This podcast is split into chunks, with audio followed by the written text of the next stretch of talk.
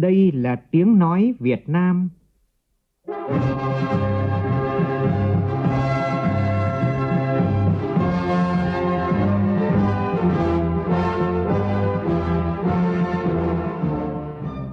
là tiếng nói Việt Nam, phát thanh từ Hà Nội, thủ đô nước Cộng hòa xã hội chủ nghĩa Việt Nam.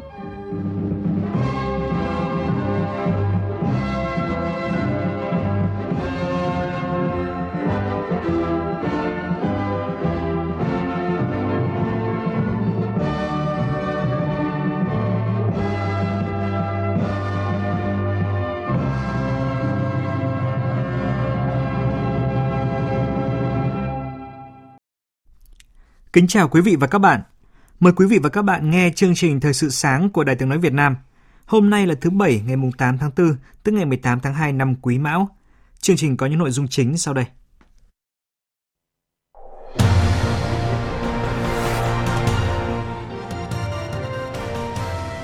Trong năm nay, Bộ Chính trị, Ban Bí thư sẽ kiểm tra 30 tổ chức đảng trực thuộc Trung ương về công tác cán bộ và phòng chống tham nhũng lãng phí. Liên hoan nghệ thuật sân khấu dù kê Khmer Nam Bộ lần thứ hai đã thành công tốt đẹp. Nhiều nguyên nhân khiến tình trạng ùn ứ phương tiện đăng kiểm tại thành phố Hồ Chí Minh vẫn kéo dài và khó có lời giải. Trong phần tin thế giới, làn sóng biểu tình gia tăng ở một số nước Trung Âu nhằm phản đối tình trạng dư thừa nông sản từ Ukraine.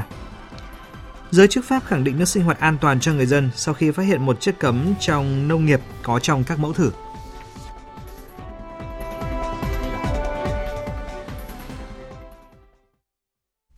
Bây giờ là nội dung chi tiết. Thưa quý vị, Bộ Chính trị, Ban Bí thư sẽ thành lập 10 đoàn kiểm tra thực hiện công tác trong năm nay. Trong đó, 5 đoàn kiểm tra của Bộ Chính trị, 5 đoàn kiểm tra của Ban Bí thư do các đồng chí Ủy viên Bộ Chính trị, Ủy viên Ban Bí thư làm trưởng đoàn kiểm tra 30 tổ chức đảng trực thuộc Trung ương. Tại cuộc họp Bộ Chính trị, Ban Bí thư do Tổng Bí thư Nguyễn Phú Trọng chủ trì vào hôm qua, Bộ Chính trị Ban Bí thư đã thảo luận và quyết định chương trình kiểm tra của Bộ Chính trị Ban Bí thư năm 2023. Cụ thể, thành lập 5 đoàn kiểm tra của Bộ Chính trị, 5 đoàn kiểm tra của Ban Bí thư do các đồng chí Ủy viên Bộ Chính trị, Ủy viên Ban Bí thư làm trưởng đoàn, kiểm tra 30 tổ chức đảng trực thuộc Trung ương. Các đoàn kiểm tra của Bộ Chính trị tập trung vào việc lãnh đạo chỉ đạo và tổ chức thực hiện nghị quyết Đại hội 13 của Đảng, nội dung công tác cán bộ gắn với kết quả thực hiện nghị quyết số 26 của Ban chấp hành Trung ương Đảng khóa 12 về tập trung xây dựng đội ngũ cán bộ các cấp, nhất là cấp chiến lược, đủ phẩm chất năng lực và uy tín, ngang tầm nhiệm vụ,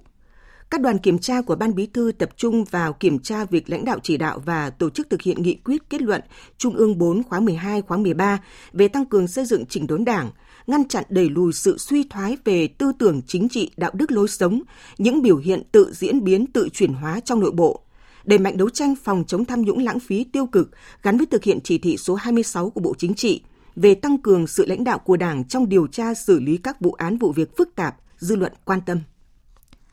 Theo dự kiến, phiên họp thứ 22 của Ủy ban Thường vụ Quốc hội sẽ khai mạc vào ngày 10 tháng 4 này và diễn ra trong hai ngày rưỡi. Tại phiên họp này, riêng về công tác xây dựng pháp luật, Ủy ban Thường vụ Quốc hội cho ý kiến về dự kiến chương trình xây dựng luật pháp lệnh năm 2024, điều chỉnh chương trình xây dựng luật pháp lệnh năm 2023, phương án phân công cơ quan chủ trì soạn thảo và chủ trì thẩm tra dự án luật sửa đổi bổ sung một số điều của luật hoạt động giám sát của Quốc hội và Hội đồng Nhân dân. Tại Hậu Giang, Bộ trưởng Nông nghiệp Phát triển Nông thôn Lê Minh Hoan vừa chủ trì hội thảo tham vấn với ngành nông nghiệp các tỉnh vùng đồng bằng sông Cửu Long về đề án phát triển bền vững 1 triệu hecta chuyên canh lúa chất lượng cao gắn với tăng trưởng xanh vùng đồng bằng sông Cửu Long. Tham dự hội thảo còn có nhiều chuyên gia nhà khoa học, doanh nghiệp trong lĩnh vực nông nghiệp. Tin của phóng viên Tấn Phong, thường trú khu vực đồng bằng sông Cửu Long. Tại hội thảo, nhiều đại biểu cho rằng đề án này có ý nghĩa quan trọng trong việc hình thành dùng nguyên liệu tập trung, quy mô lớn, ổn định lâu dài, đảm bảo chất lượng, quy trình sản xuất hiện đại, đồng bộ, đáp ứng mục tiêu nâng cao giá trị chuỗi sản xuất lúa gạo, cải thiện thu nhập cho người nông dân, đảm bảo an ninh lương thực và phục vụ chế biến xuất khẩu gạo đạt hiệu quả cao cho vùng đồng bằng sông Cửu Long. Theo đề xuất của nhiều đại biểu tại hội thảo, thì Bộ Nông nghiệp và Phát triển Nông thôn cần có những chính sách khác biệt, nhất là về tài chính cho doanh nghiệp hợp tác xã nông dân trồng lúa để có sự cùng chung tham gia của các bên, từ đó góp phần mang lại sự thành công cho đề án. Phát biểu tại hội thảo, Bộ trưởng Bộ Nông nghiệp và Phát triển Nông thôn Lê Minh Quang cho rằng, Chúng ta đừng xem đề án này là của chính phủ, hay là đề án này là của Bộ Nông nghiệp Phát triển Nông thôn. Đề án này là của tất cả chúng ta.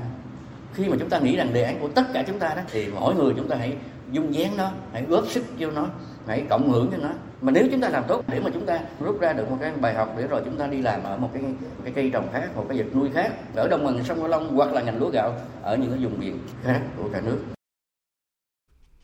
Chương trình cùng ngư dân thắp sáng đèn trên biển vừa được ra mắt tối qua tại thành phố Hồ Chí Minh. Tham dự sự kiện có đại diện lãnh đạo các bộ ngành trung ương, thành phố Hồ Chí Minh, cộng đồng doanh nghiệp và ngư dân trong cả nước.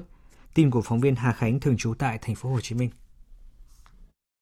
Chương trình diễn ra trong 3 năm từ năm 2023 đến năm 2025 tại 28 tỉnh thành có biển từ Quảng Ninh và tới Kiên Giang. Tại mỗi địa phương, chương trình sẽ trao tặng 200 ngư dân có hoàn cảnh khó khăn mỗi người một bộ quà tặng trị giá hơn 4 triệu đồng, gồm một bộ ắc quy phục hồi, sạc và đèn LED. Bên cạnh đó, các ngư dân còn được tặng cẩm nang những điều cần biết về đánh bắt hải sản, với nhiều kiến thức về pháp lý cần thiết cho bà con ngư dân, một túi thuốc chống nước và nhiều loại thuốc vân vân. Ngoài ra, tại các địa phương, ban tổ chức cũng sẽ trao tặng nhiều phần quà gồm học bổng, xe đạp, sách vở.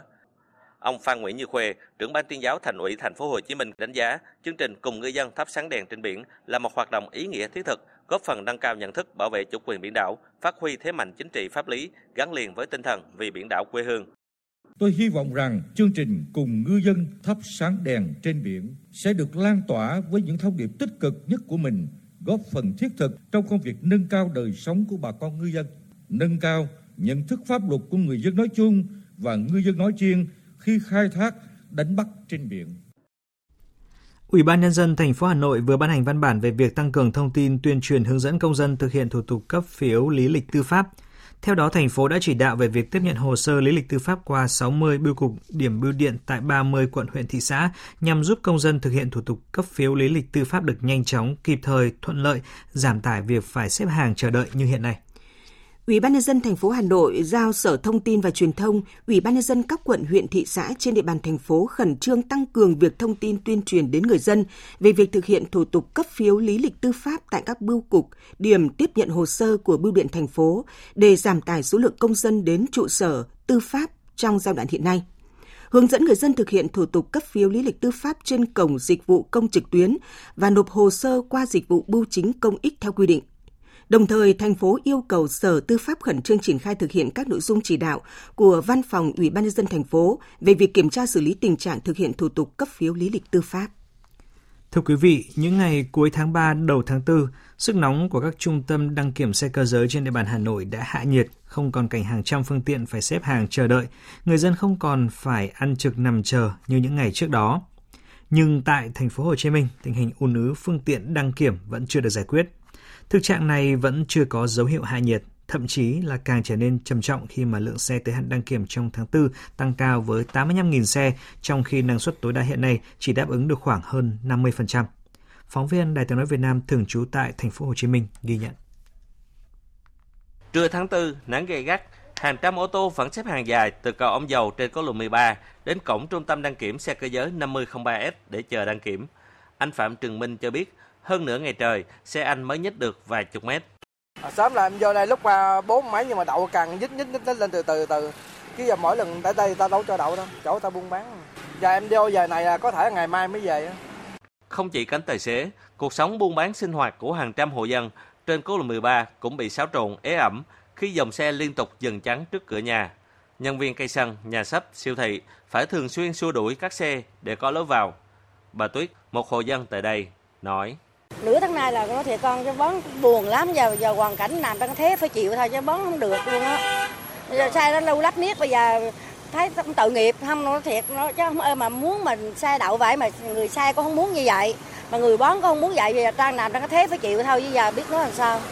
Và tình trạng ùn ứ trước cổng các trung tâm đăng kiểm cũng diễn ra tương tự ở các trung tâm khác như 5003V phường Bình Chiểu thành phố Thủ Đức, 5004V phường Cát Lái thành phố Thủ Đức. Đáng nói là nhiều tài xế bức xúc cho rằng thỉnh thoảng vẫn có tình trạng xe được ưu tiên đăng kiểm trước. Đến ngày 6 tháng 4, tại thành phố Hồ Chí Minh còn 13 trên 19 trung tâm đăng kiểm đang hoạt động. Từ tháng 4 năm 2023, số lượng xe đến hàng kiểm định tại thành phố Hồ Chí Minh sẽ tăng cao nhất trong năm với 85.000 xe, tháng 5 có hơn 72.000 xe.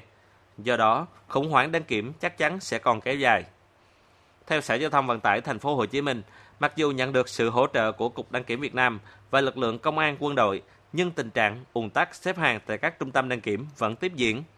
Việc tăng cường lực lượng đăng kiểm quân đội công an tuy giúp cho việc đăng kiểm phương tiện nhanh hơn, giảm áp lực cho lực lượng đăng kiểm viên vốn đã quá tải thời gian qua, nhưng không làm tăng lượng xe được kiểm định do số chuyền đang hoạt động là cố định. Theo ông Bùi Văn Quảng, Chủ tịch Hiệp hội Vận tải hàng hóa thành phố Hồ Chí Minh, để rút ngắn thời gian kiểm định, cần phải loại bỏ một số điểm không còn phù hợp, cứng nhắc, gây phiền hà cho doanh nghiệp như quy định về số khung, màu xe, vân vân. Vừa qua, Bộ Giao thông Vận tải đã có thông tư 02 sửa đổi bổ sung một số điều của thông tư 16 năm 2021 theo hướng dẫn miễn kiểm định đối với ô tô mới và kéo dài chu kỳ kiểm định của nhiều loại xe. Tuy nhiên, ông Bùi Văn Quảng cho rằng đây cũng là giải pháp tạm thời chứ không phải là căn cơ. Đồng thời đề nghị ngành giao thông cần phải sửa đổi các quy định, nhất là sửa đổi Nghị định 139 ngày 8 tháng 10 năm 2018 của Chính phủ quy định về kinh doanh dịch vụ kiểm định xe cơ giới theo trình tự thủ tục rút gọn. Cái tiêu chí đăng kiểm là nên kiểm tra lại mặc dù nó rất quan trọng cho cái an toàn giao thông nhưng mà cái gì không cần thiết tới cái vấn đề an toàn giao thông cũng phải xem xét lại. Sở Giao thông Vận tải thành phố Hồ Chí Minh cho biết đang kiến nghị việc nâng cao hiệu quả công tác quản lý trong lĩnh vực đăng kiểm, đẩy mạnh phân cấp phân quyền cho các địa phương, xem xét các giải pháp ưu tiên cho phép các trung tâm đăng kiểm của lực lượng công an, quân đội và các cơ sở bảo hành, bảo dưỡng chính hãng của nhà sản xuất, lắp ráp, nhập khẩu ô tô đáp ứng quy định được phép hoạt động đăng kiểm ô tô. Tuy nhiên, đây là phương án lâu dài và phải chờ đợi. Còn trước mắt, cuộc khủng hoảng đăng kiểm vẫn sẽ là bài toán chưa có lời giải. Tối qua tại Trà Vinh, Ban tuyên giáo Trung ương Hội nghệ sĩ sân khấu Việt Nam phối hợp với Ủy ban nhân dân tỉnh Trà Vinh, Sở Văn hóa Thể thao và Du lịch của tỉnh tổ chức bế mạc Liên hoan nghệ thuật sân khấu dù kê Khmer Nam Bộ lần thứ hai năm 2023. Qua một tuần liên hoan, 13 đơn vị nghệ thuật chuyên nghiệp nhà nước và tư nhân các tỉnh Kiên Giang, Sóc Trăng, Cà Mau, Bạc Liêu và Trà Vinh đã tham dự 13 vở diễn. Ban tổ chức liên hoan đã trao huy chương vàng cho nhà hát Cao Văn Lầu tỉnh Bạc Liêu với vở Huyền thoại tình yêu. Ban tổ chức trao huy chương vàng cho 10 nghệ sĩ, huy chương bạc cho 33 nghệ sĩ đến từ các đơn vị tham gia, 4 dàn nhạc xuất sắc và hai cá nhân xuất sắc được nhận giải thưởng tại liên hoan. Tại lễ bế mạc, nghệ sĩ nhân dân Trịnh Thúy Mùi, Chủ tịch Hội nghệ sĩ sân khấu Việt Nam, đồng trưởng ban chỉ đạo liên hoan, ghi nhận những nỗ lực cố gắng của hơn 500 diễn viên tham gia liên hoan. Các nghệ nhân nghệ sĩ đã lao động nghệ thuật miệt mài nghiêm túc để mang đến cho đông đảo khán giả yêu thích nghệ thuật sân khấu dù kê Khmer những cảm nhận sâu sắc, thấu hiểu hơn những người làm nghề, khám phá và thêm hiểu biết những giá trị tinh hoa của loại hình nghệ thuật dù kê. Từ liên hoan nghệ thuật lần này, các nghệ sĩ nghệ nhân có thêm kiến thức kinh nghiệm nghề nghiệp để nâng cao trình độ, cống hiến cho xã hội ngày càng nhiều những tác phẩm ý nghĩa chất lượng, phục vụ đời sống tinh thần cho đồng bào Khmer. Tại lễ bế mạc, ban tổ chức trao cờ đăng cai liên hoan nghệ thuật sân khấu dù kê Khmer Nam Bộ lần thứ ba năm 2026 cho tỉnh Bạc Liêu. Cũng trong tối qua, Liên hiệp các tổ chức hữu nghị thành phố Đà Nẵng, Hội hữu nghị Việt Nam Lào thành phố Đà Nẵng phối hợp với Tổng lãnh sự quán Cộng hòa Dân chủ Nhân dân Lào tại Đà Nẵng, trường Đại học Sư phạm Đại học Đà Nẵng tổ chức lễ hội Tết cổ truyền Bung Pi Mây Lào 2566. Tại lễ hội diễn ra nhiều hoạt động mang đậm nét văn hóa truyền thống của nhân dân các bộ tộc Lào như lễ buộc chỉ cổ tay, té nước, tắm Phật, đồng thời gửi đến nhau những lời chúc bình an, may mắn cho một năm mới mọi người cùng hòa chung điều múa lam vong hữu nghị, giao lưu văn hóa nghệ thuật, thưởng thức những món ăn đậm đà hương vị của Việt Nam Lào. Ông Hồ Kỳ Minh, Phó Chủ tịch Thường trực Ủy ban dân thành phố Đà Nẵng cho biết, những năm qua, thành phố luôn chú trọng đến quan hệ hợp tác hữu nghị với các địa phương của Lào, giúp các tỉnh bàn phát triển trên nhiều lĩnh vực như đầu tư xây dựng cơ sở hạ tầng, hỗ trợ trang thiết bị y tế, nông nghiệp, quy hoạch đô thị, đào tạo nguồn nhân lực chất lượng cao. Nhiều sinh viên Lào được đào tạo từ các trường đại học thành viên thuộc Đại học Đà Nẵng sau khi tốt nghiệp trở về Lào đã trở thành những cán bộ chủ chốt trong cơ quan chính quyền của tỉnh bạn, là những nhân tố tích cực có phần duy trì và thắt chặt mối quan hệ hữu nghị, đoàn kết giữa Đà Nẵng với các địa phương Lào. Đà Nẵng cũng thống nhất với các tỉnh Nam Trung Lào trong giai đoạn 2023-2027 tiếp tục duy trì trao đổi các đoàn lãnh đạo cấp cao, chia sẻ kinh nghiệm và hợp tác trong lĩnh vực thu hút đầu tư, thương mại, du lịch, logistics, giới thiệu và tạo điều kiện cho doanh nghiệp của hai bên tìm kiếm cơ hội đầu tư tại Đà Nẵng cũng như tại các tỉnh Nam Trung Lào.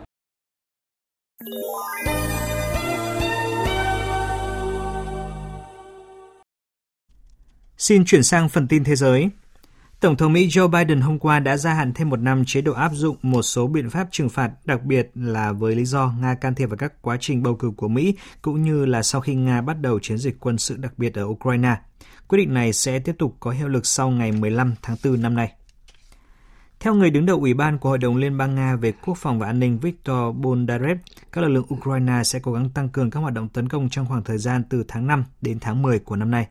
Phóng viên Đài tiếng nói Việt Nam thường trú tại Liên bang Nga đưa tin. Người đứng đầu Ủy ban của Hội đồng Liên bang Nga về Quốc phòng và An ninh Viktor Bondarev cho rằng Vị trí chờ đợi hiện tại của lực lượng vũ trang Ukraine là do các thiết bị quân sự của phương Tây không được điều chỉnh để chiến đấu trong điều kiện không thuận lợi cho chính họ trong bùn nhão. Điều này cho thấy rằng người Ukraine sẽ cố gắng tăng cường tấn công từ tháng 5 đến tháng 10 khi thiết bị của họ ít nhất có thể hoạt động hiệu quả. Trong diễn biến liên quan, thư ký báo chí của Tổng thống Nga Dmitry Peskov trả lời câu hỏi về vụ dò dỉ tài liệu bí mật về Ukraine trên mạng xã hội đã nói với kênh CNN của Mỹ rằng Moscow không nghi ngờ gì về sự tham gia trực tiếp hoặc gián tiếp của Mỹ và NATO vào cuộc xung đột ở Ukraine. Ông lưu ý rằng mức độ tham gia của họ trong tình huống này đang tăng dần lên. Nga đang theo dõi tiến trình này. Theo ông Peskov, sự tham gia của các nước phương Tây sẽ làm phức tạp tình hình nhưng sẽ không ảnh hưởng đến kết quả của chiến dịch quân sự đặc biệt. Trước đó, New York Times đưa tin Lầu Năm Góc đang điều tra vụ dò dỉ trên mạng xã hội tài liệu mô tả tình trạng của quân đội Ukraine và kế hoạch của Mỹ và NATO tăng cường sức mạnh cho họ. Nhiều cuộc biểu tình của người nông dân đã diễn ra tại Romania và Bulgaria để bày tỏ sự phản đối trước các biện pháp của Liên minh châu Âu đối với tình trạng dư thừa nông sản từ Ukraine, khiến cho người nông dân ở nhiều nước châu Âu lao đao do cạnh tranh về giá. Hải Đăng, phóng viên Đài tiếng nói Việt Nam theo dõi khu vực Đông Âu, đưa tin. Theo truyền thông Romania, nhiều nhóm nông dân đã tham gia biểu tình ở trên khắp cả nước để phản đối tình trạng nhập khẩu nông sản từ Ukraine. Trong một tình trạng tương tự ở quốc gia láng giềng Bulgaria, các nhà sản xuất ngũ cốc cũng đã chặn một số cửa khẩu biên giới bằng các phương tiện nông nghiệp để phản ứng việc nhập khẩu hàng hóa ngũ cốc từ Ukraine. Một số nhóm người cũng đã biểu tình bên ngoài văn phòng đại diện của Ủy ban châu Âu tại Bucharest, đồng thời dương ca những biểu ngữ có nội dung kêu gọi các quan chức của khối chịu trách nhiệm, hành động và cẩn trọng trước những hệ lụy hiện nay. Ukraine là một trong những nhà sản xuất ngũ cốc và dầu hướng dương lớn nhất thế giới, nhưng xuất khẩu của nước này bị hạn chế do Nga phong tỏa các cảng ở Biển Đen và sau đó đã được hỗ trợ các tuyến đường vận chuyển thay thế qua các quốc gia thuộc Liên minh châu Âu là Ba Lan và Romania do EU tài trợ. Năm ngoái, Liên minh châu Âu cũng đã miễn thuế hải quan và hạn ngạch nhập khẩu đối với các sản phẩm nông nghiệp của Ukraine cho đến tháng 6 năm 2024, như một cách để tạo điều kiện thuận lợi cho việc vận chuyển đến các thị trường nước thứ ba. Tuy nhiên thì việc này cũng dẫn đến những cái làn sóng giận dữ ngày càng gia tăng ở một số quốc gia chung ở Đông Âu bởi làn sóng nhập khẩu ngũ cốc giá rẻ của Ukraine đang gây ra ảnh hưởng nghiêm trọng đến giá cả và thị trường bán hàng của các nhà sản xuất địa phương. Theo ước tính, Ủy ban châu cho biết người nông dân từ Ba Lan, Romania, Hungary, Bulgaria và Slovakia đã thiệt hại tổng cộng khoảng 417 triệu euro bởi ngũ cốc từ Ukraine có giá rẻ hơn. Hiện tại thì cơ quan này đã quyết định trao một khoản bồi thường trị giá khoảng 56,3 triệu euro cho nông dân các nước là Ba Lan, Bulgaria, Romania và tiếp tục có kế hoạch bổ sung thêm nguồn hỗ trợ này trong tương lai. Chính phủ Pháp vừa khẳng định nguồn nước sinh hoạt của nước này không gây ra nguy cơ đối với sức khỏe của người dân. Động thái xuất hiện sau khi cơ quan giám sát an toàn đối với người tiêu dùng phát hiện dấu vết của một loại thuốc diệt nấm trong nông nghiệp vốn bị cấm có trong nước sinh hoạt. Báo cáo nghiên cứu do cơ quan này công bố cách đây 2 ngày cho thấy có khoảng 200 hợp chất hóa học phức tạp tồn tại trong 136.000 mẫu nước lấy từ nước ngầm và nguồn nước đã qua xử lý trên khắp nước Pháp. Đặc biệt trong đó có sự tồn tại của chlorothalonil, một loại thuốc diệt nấm do tập đoàn hóa chất nông nghiệp Thụy Sĩ Syngenta sản xuất, nhưng đã bị cấm sử dụng vượt quá mức cho phép trong hơn 30% các mẫu nước thử. Tuyên bố chung của Bộ Môi trường và Bộ Nông nghiệp Pháp nêu rõ các mẫu nước được thử nghiệm đã vượt quá giới hạn về hợp chất hóa học bị cấm, nhưng không gây nguy hiểm cho sức khỏe của người dân. Trong khi đó, thì Bộ Y tế Pháp cũng cam kết sẽ giám sát thường xuyên hơn nguồn nước sinh hoạt tại nước này. Kết quả nghiên cứu của cơ quan giám sát an toàn đối với người tiêu dùng đã dấy lên câu hỏi về sự hiện diện của các hóa chất khác chưa được phát hiện trong nước sinh hoạt tại Pháp, đồng thời đặt ra những thách thức lớn về hoạt động và tài chính của các công ty cấp nước hiện không có công nghệ để loại bỏ các chất ô nhiễm này. Syngenta luôn phủ nhận rằng chlorothalonil có thể gây rủi ro cho sức khỏe. Tập đoàn này cho biết sẽ công bố kết quả hai nghiên cứu về độc tính của hợp chất này vào cuối năm nay, trong đó có một nghiên cứu được tiến hành trên chuột thí nghiệm. Số liệu mới công bố của Tổng cục Du lịch Singapore cho thấy đảo quốc Sư Tử đã đón gần 3 triệu khách quốc tế trong quý 1 của năm nay, sấp xỉ 2 phần 3 lượng du khách ghi nhận cùng kỳ năm 2019 trước thời điểm bùng phát đại dịch COVID-19. Ngọc Diệp, phóng viên Đài tiếng nói Việt Nam thường trú tại khu vực ASEAN, thông tin. Tổng cục Du lịch Singapore dự kiến lượng khách quốc tế đến Singapore sẽ đạt từ 12 đến 14 triệu lượt trong năm 2023 với doanh thu được dự đoán từ 18 đến 21 tỷ đô la Singapore, tương đương từ 13,5 đến 15,8 tỷ đô la Mỹ. Ngành du lịch của nước này kỳ vọng có thể phục hồi hoàn toàn vào năm 2024. Tổng cục Du lịch Singapore nêu rõ, mặc dù lượng du khách hiện chưa phục hồi hoàn toàn như trước đây, du khách ghé thăm Singapore đã ở lại lâu hơn với thời gian trung bình là 3,97 ngày, tăng so với 3,34 ngày vào năm 2019. Tuy lực lượng lao động trong lĩnh vực du lịch của Singapore đã phục hồi tương đương khoảng 80% so với mức trước đại dịch COVID-19, nhiều doanh nghiệp trong ngành vẫn đang gặp vấn đề lớn về thiếu hụt nhân lực. Là quốc gia nhỏ, các doanh nghiệp lữ hành của Singapore chủ yếu phụ thuộc vào du lịch quốc tế, do đó nước này đang phát triển các chiến lược đáp ứng các xu hướng du lịch mới của khu vực và thế giới, chú trọng tới du lịch chăm sóc sức khỏe, trải nghiệm và du lịch bền vững. Theo thống kê chính thức năm 2019, ngành du lịch Singapore đón lượng khách quốc tế kỷ lục là 19,1 triệu lượt, mang lại doanh thu 27,7 tỷ đô la Singapore, tương đương khoảng 21 tỷ đô la Mỹ. Bây giờ là một thông tin khoa học đáng chú ý. Một báo cáo đánh giá di truyền lớn nhất từ trước đến nay về voi ma mút lông xoăn vừa được công bố. Báo cáo mang đến một cái nhìn sâu sắc mới về loài voi này, bao gồm các đánh giá về bộ lông xù, đôi tay nhỏ, khả năng chịu lạnh và tích trữ chất béo. Các nhà nghiên cứu đã phân tích bộ gen của 23 con voi ma mút lông xoăn được bảo quản trong lớp băng vĩnh cửu ở Siberia, trong đó có một bộ gen của một con voi ma mút sống từ 700.000 năm trước. À, điều đặc biệt là voi ma mút lông xù cũng có một đột biến gen giống ở người liên quan đến giái tay khô và giảm mùi cơ thể ở nách. Giáo sư di truyền học tiến hóa lớp Dallin cho biết. But this, this gene, uh, ABCC11, Gen ABCC11 là một gen nổi tiếng trong di truyền học của con người. Gen này có hai biến thể, một loại biến thể mang lại giấy tai ướt và nách có mùi. Sau đó gen này xuất hiện một đột biến, vì vậy một biến thể phổ biến hơn ở Đông Á, nơi con người có giấy tay khô và cơ thể ít mùi hơn.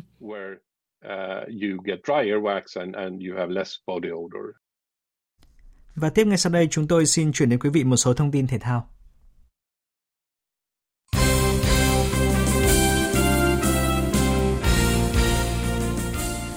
Chiều qua, lượt đi giải Futsal HD Bank vô địch quốc gia 2023 tiếp tục sôi động với loạt trận vòng 5. Vượt qua Hà Nội với tỷ số 3-1, Thái Sơn Nam tạm chiếm ngôi đầu bảng xếp hạng. Nếu như Thái Sơn Nam thành phố Hồ Chí Minh hưởng trận niềm vui với trận thắng thứ ba liên tiếp thì ở thái cực ngược lại, Thái Sơn Bắc đã phải nhận trận thua thứ hai liên tiếp khi thất thủ 2-3 trong chuyến đến làm khách trên sân của Tân Hiệp Hưng. Tối qua, giải bóng đá vô địch quốc gia V-League 2023 tiếp tục diễn ra loạt trận đấu vòng 5. Dù chỉ có được trận hòa một đều trước Tân Binh Khánh Hòa, Thép Xanh Nam Định vẫn tạm chiếm ngôi đầu bảng. Ở trận đấu diễn ra cùng giờ trên sân Vinh, Sông Lam Nghệ An hòa BKMX Bình Dương một đều. Đây là trận hòa thứ năm liên tiếp kể từ đầu mùa của Sông Lam Nghệ An, trong khi đó BKMX Bình Dương cũng chưa thắng kể từ đầu mùa.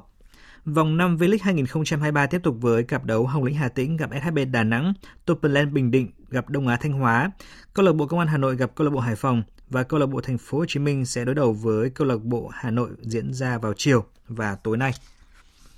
Lễ bốc thăm chia bảng môn bóng chuyển nam SEA Games 32 đã diễn ra hôm mùng 5 tháng 4 với 7 đội bóng chia làm hai bảng đấu. Tuy nhiên, có một sự vắng mặt vô cùng bất ngờ từ phía Philippines, dù đội tuyển này đã chuẩn bị rất kỹ lưỡng trước giải.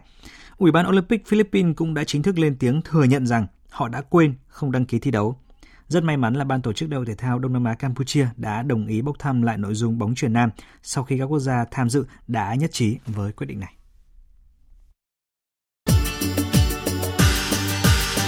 Dự báo thời tiết Phía Tây Bắc Bộ nhiều mây có mưa, mưa rào, rải rác và có nơi có rông, sáng và đêm trời rét, nhiệt độ từ 19 đến 24 độ, riêng khu Tây Bắc có nơi trên 24 độ. Phía Đông Bắc Bộ nhiều mây có mưa, mưa rào rải rác và có nơi có rông trời rét, nhiệt độ từ 18 đến 23 độ. Vùng núi có nơi dưới 17 độ. Khu vực từ Thanh Hóa đến Thừa Thiên Huế nhiều mây có mưa, mưa rào và có nơi có rông. Phía Bắc trời lạnh, nhiệt độ từ 20 đến 24 độ, phía Nam 27 đến 30 độ.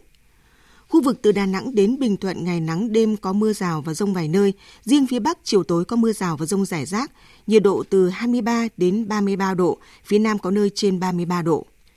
Tây Nguyên ngày nắng, có nơi có nắng nóng, chiều tối và đêm có mưa rào và rông vài nơi, nhiệt độ từ 20 đến 34 độ, có nơi trên 35 độ. Nam Bộ ngày nắng nóng, chiều tối và đêm có mưa rào và rông vài nơi, nhiệt độ từ 24 đến 36 độ, có nơi trên 36 độ. Khu vực Hà Nội nhiều mây, có lúc có mưa, trời rét, nhiệt độ từ 18 đến 23 độ. Bản tin dự báo thời tiết biển. Vịnh Bắc Bộ có mưa rải rác tầm nhìn xa trên 10 km giảm xuống 4 đến 10 km trong mưa, gió đông bắc cấp 5 giật cấp 6. Vùng biển từ Quảng Trị đến Quảng Ngãi, từ Bình Định đến Ninh Thuận có mưa rào và rông vài nơi tầm nhìn xa trên 10 km, gió đông đến đông bắc cấp 3 cấp 4. Vùng biển từ Bình Thuận đến Cà Mau không mưa tầm nhìn xa trên 10 km, gió đông bắc cấp 4 cấp 5, từ trưa gió mạnh dần lên cấp 6 biển động. Vùng biển từ Cà Mau đến Kiên Giang không mưa tầm nhìn xa trên 10 km, gió nhẹ, từ trưa có gió đông cấp 3 cấp 4. Khu vực Bắc Biển Đông và khu vực quần đảo Hoàng Sa thuộc thành phố Đà Nẵng có mưa rào vài nơi tầm nhìn xa trên 10 km, gió đông bắc cấp 5, phía đông mạnh cấp 6 cấp 7 giật cấp 8 biển động mạnh. Khu vực giữa biển Đông không mưa tầm nhìn xa trên 10 km, gió đông bắc cấp 4 cấp 5, từ trưa gió mạnh dần lên cấp 6 biển động. Khu vực Nam Biển Đông và khu vực quần đảo Trường Sa thuộc tỉnh Khánh Hòa có mưa rào và rông vài nơi, tầm nhìn xa trên 10 km, gió đông đến đông bắc cấp 3, cấp 4, từ trưa gió mạnh dần lên cấp 5. Vừa rồi là những thông tin thời tiết, bây giờ chúng tôi tóm lược những tin chính đã phát trong chương trình.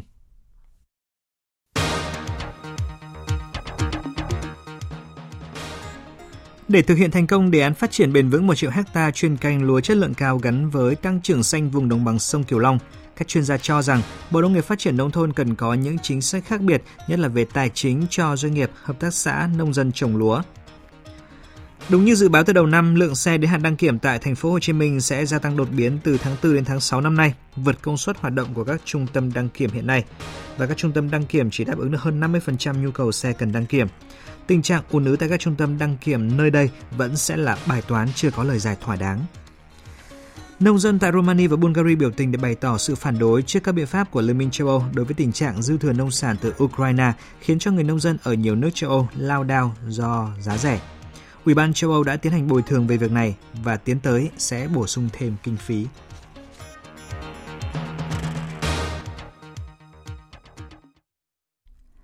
Thời lượng dành cho chương trình thời sự sáng nay đến đây đã hết. Chương trình do các biên tập viên Hoàng Ân và Bùi Chuyên biên soạn và thực hiện với sự tham gia của phát thanh viên Hải Yến, kỹ thuật viên Thu Phương, chịu trách nhiệm nội dung Nguyễn Vũ Duy. Xin kính chào tạm biệt và hẹn gặp lại quý vị trong những chương trình sau.